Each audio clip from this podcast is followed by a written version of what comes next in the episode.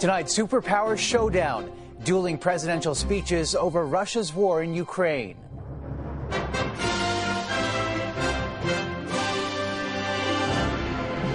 Joe Biden's rallying cry in Warsaw. NATO will not be divided, and we will not tire. As Vladimir Putin tries to up the nuclear ante. Winter's wrath from whiteouts to spinouts. Probably slid a good 40 feet. The frigid forecast and the warnings covering most of Canada. It's really a very active pattern.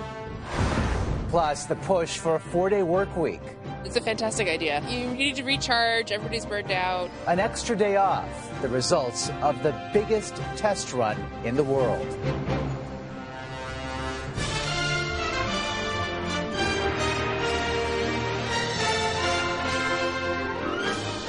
CTV National News with Omar Sachedina. Good evening, everyone. The leaders of two long standing global rivals offered sharply different visions of the future today, just days before the one year anniversary of the war in Ukraine. Speaking to thousands in Warsaw, U.S. President Joe Biden praised Western resolve and world democracies for standing up for freedom. полностью лежит на западных элитах. And in Moscow, in a speech of his own, Vladimir Putin, addressing the Russian parliament, suspended a key nuclear arms control treaty with the U.S. and blamed the West for starting the war. And Putin's dangerous display of defiance is where we begin tonight with CTV's chief international correspondent, Paul Workman.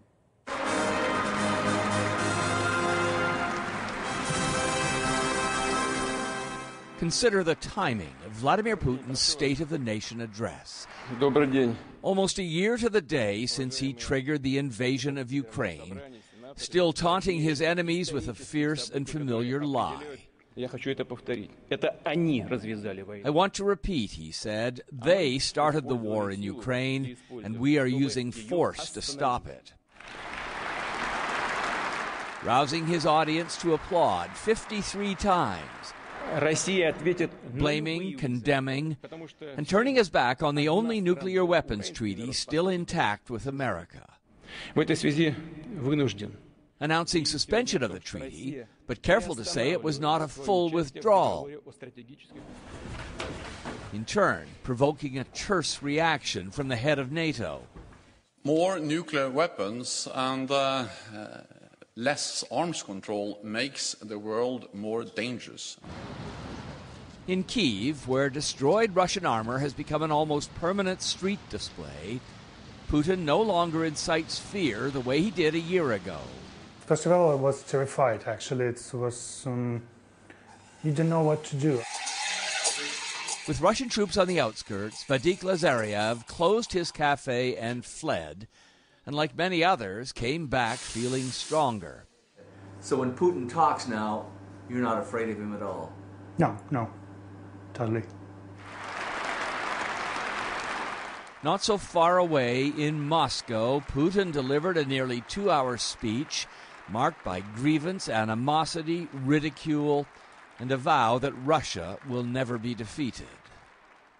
As that one year anniversary approaches, Ukraine has ordered schools to hold classes remotely, worried that Russia will launch yet another punishing barrage of missile strikes, Omar. All right, Paul, thanks. And just hours after Putin delivered that State of the Nation address, Joe Biden spoke in Warsaw.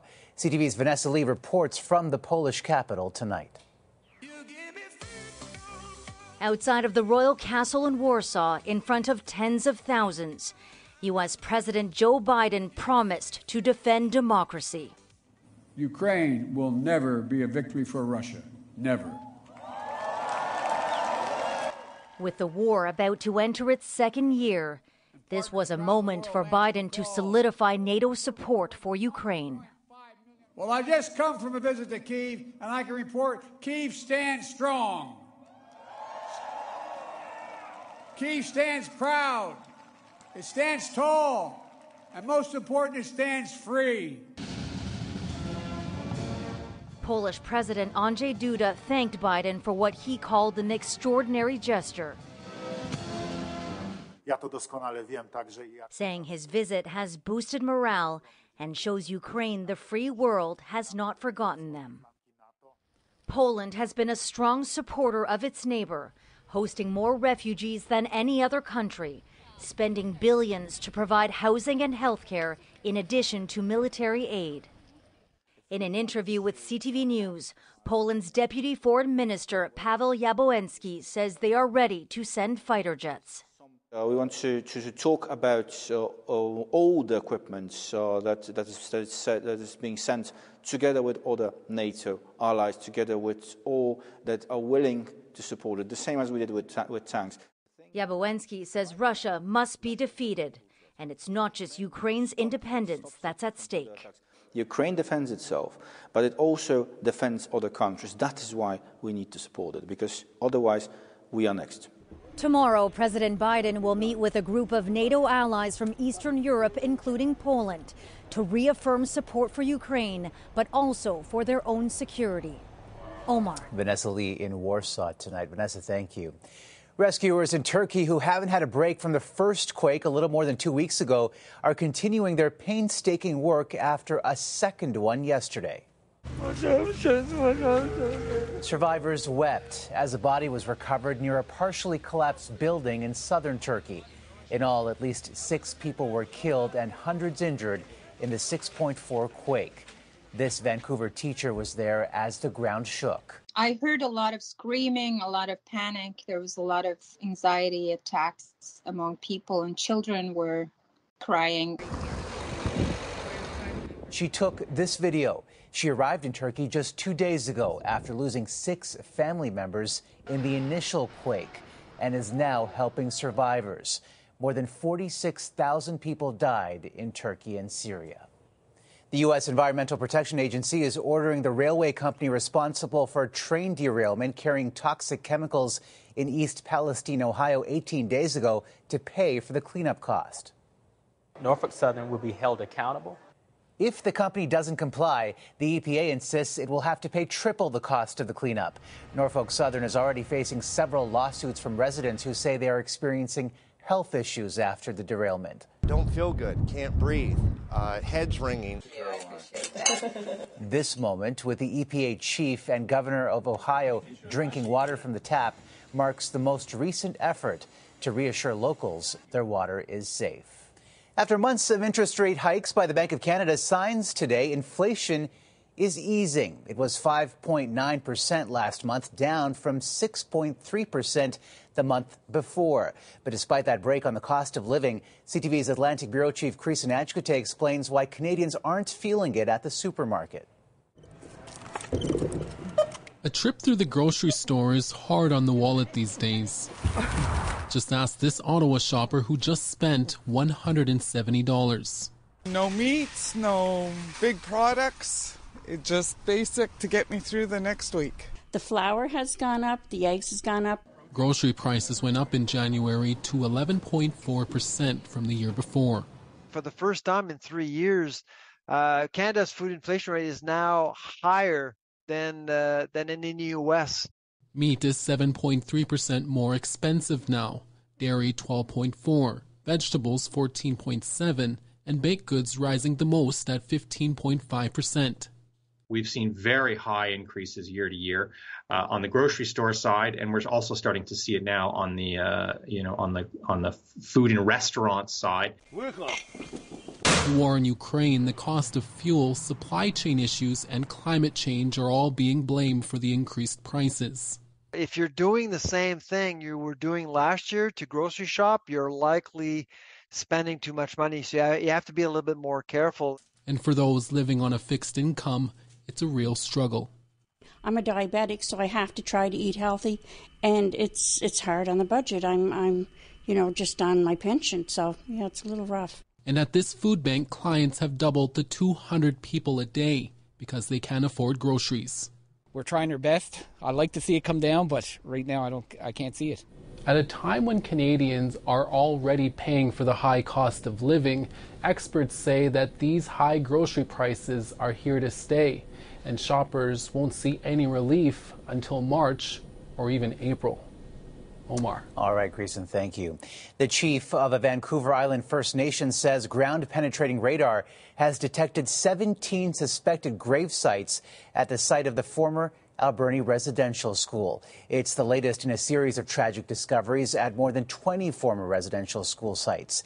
And as CTV's Ben Miljure reports, the Tseshaht First Nation believes dozens of children died at Alberni.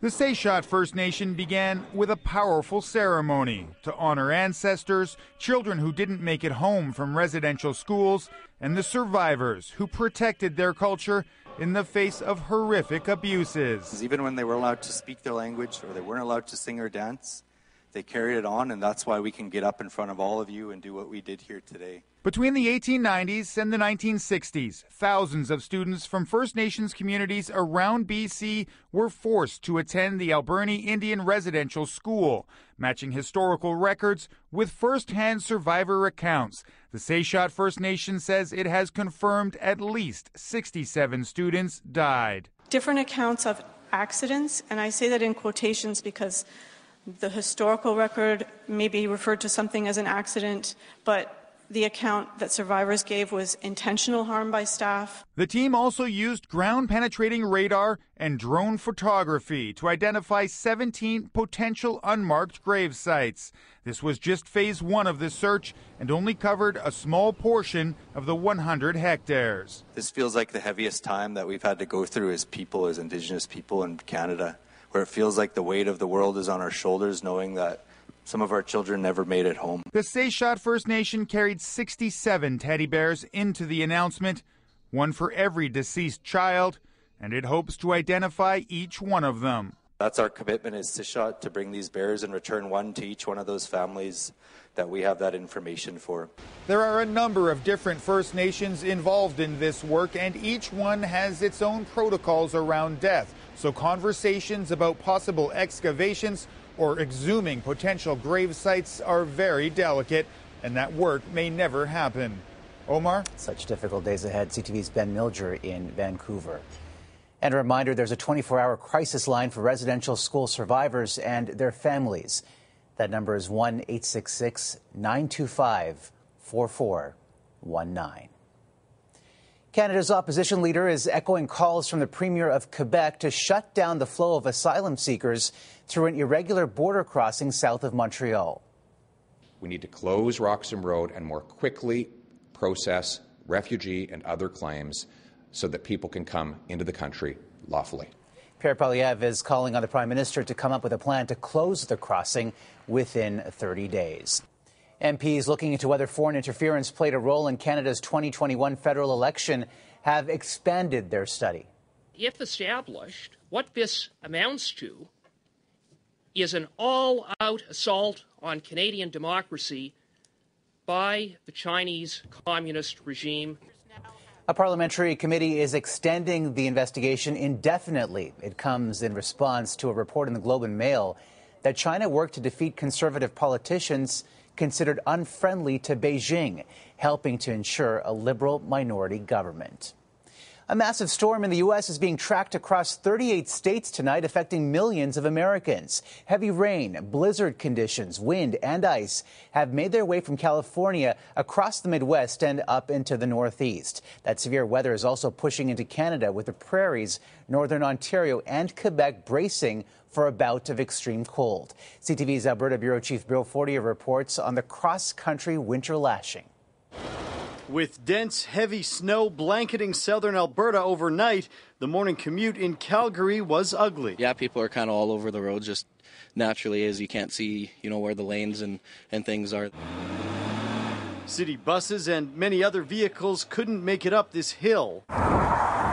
And this driver hit a snowbank while exiting off a freeway. Yeah, it's too deep, so I try one hour to get out. The fresh snow will usher in extreme cold temperatures over the coming days in Alberta, across the prairies, northern Ontario, and Quebec.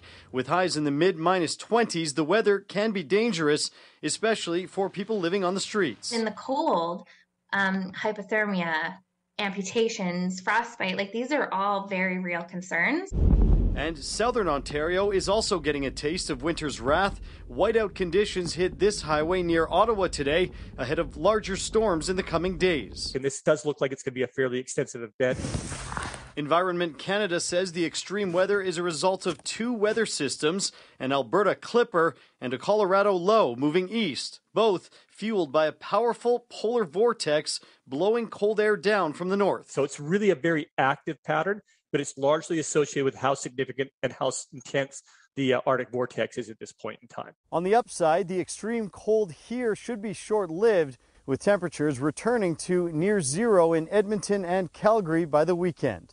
Omar. And if you need some more hope, spring now less than a month away. Bill, thank you. Time for a short break, but when we come back, a frustrating fight path. They told me this is for your own security. And I said, like, I'm not a criminal. From an emergency landing to landing in detention.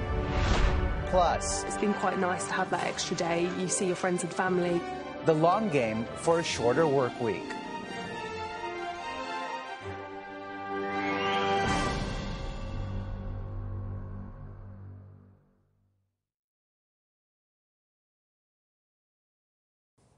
What should have been a routine flight to Canada from Mexico was anything but for one passenger who found himself locked in a room overnight in Florida because of a paperwork issue.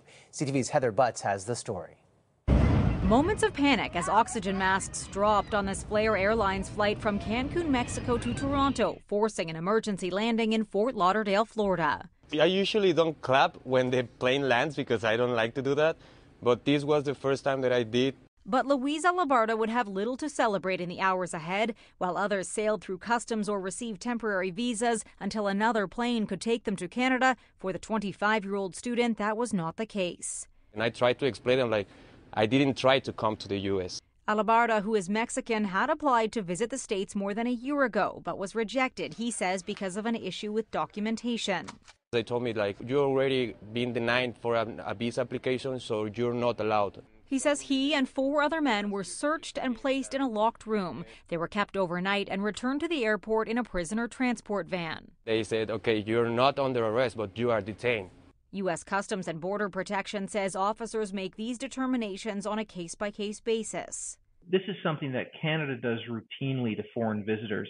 When they first come to Canada, if there's an issue with their paperwork Flair Airlines says it did its best to get all passengers processed quickly. However, for Alabarda, who has a heart condition, he was disappointed with the airline. If we don't do things right, we are not allowed to go to the U.S., and I respect that. But what about the medical assistance? What about the food?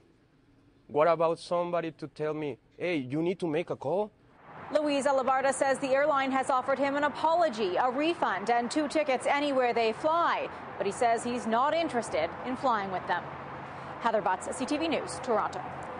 Still ahead, self defense or murder. He definitely has a right to defend himself, and that's going to be his defense, obviously. A home invasion puts Canadian criminal law in the spotlight.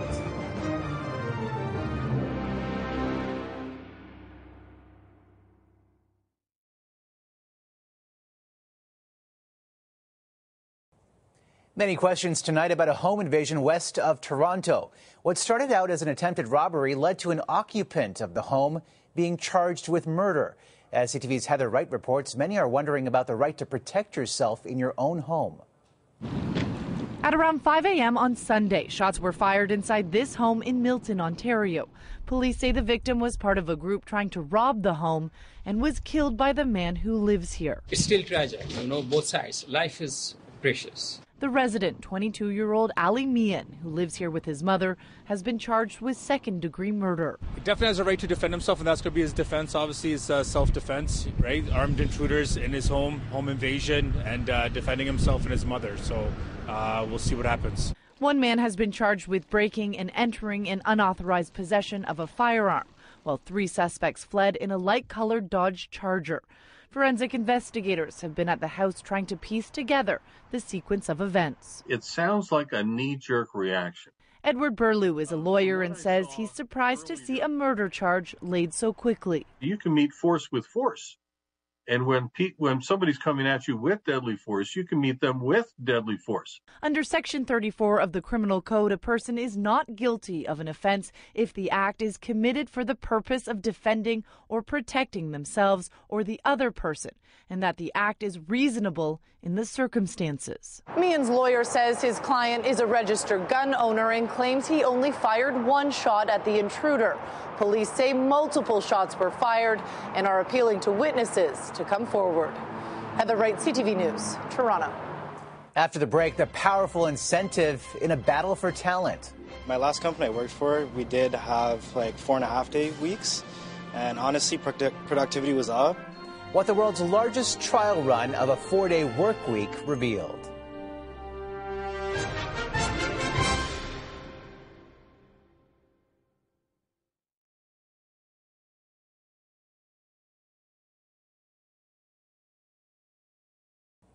Catchy terms like quiet quitting and the great resignation have trended on social media to reflect high levels of employee burnout exacerbated by the global pandemic and a tight labor market. A possible solution has been shorter work weeks. CTV's John Vennavally-Rao on why dozens of UK companies are embracing a four day work week after the world's largest pilot program. The test took place in the UK and involved 61 companies, ranging from a robotics firm to one involved in finance, all switching for half a year to a four day work week, including the London based Royal Society of Biology, where employees loved it. Weekends can be quite hectic, the two day weekend, uh, so it's been quite nice to have that extra day. The workers, on average, saw their time on the job decline to 34 hours a week, but their pay was kept the same and the pilot project's final report declaring it a rousing success, with the majority of companies finding business performance and productivity were maintained. While 39% of workers reported being less stressed, 71% said they suffered less burnout, and sick days declined 65%. We were starting off sick leave around about the you know, five, um, four to five days perhaps per person per year um, on average. It's down to less than two at the moment. The workers also reported their levels of fatigue, anxiety, and sleep issues all declined, while revenue on average increased. So, how's that possible? We turn to Joe O'Connor. Based in Toronto, he recently co founded the Work Time Reduction Center of Excellence. First of all, they got more efficient. They streamlined their processes, their operations. They eliminated meetings, distractions, and other time wasting or non value adding activities from their work weeks. He also says workers tend to be highly motivated and focused to hit targets to keep their shortened weeks, with more than 90% of the companies in the trial continuing with it for now, and 30% making the change permanent. My last company I worked for, we did have like four and a half day weeks, and honestly, product- productivity was up, and a lot of people, I felt like more happier. With a four day work week no longer a fringe idea. John Vennavally-Rao, CTV News, Toronto. And that is a snapshot of this Tuesday for all of us at CTV National News. Thanks for watching and good night.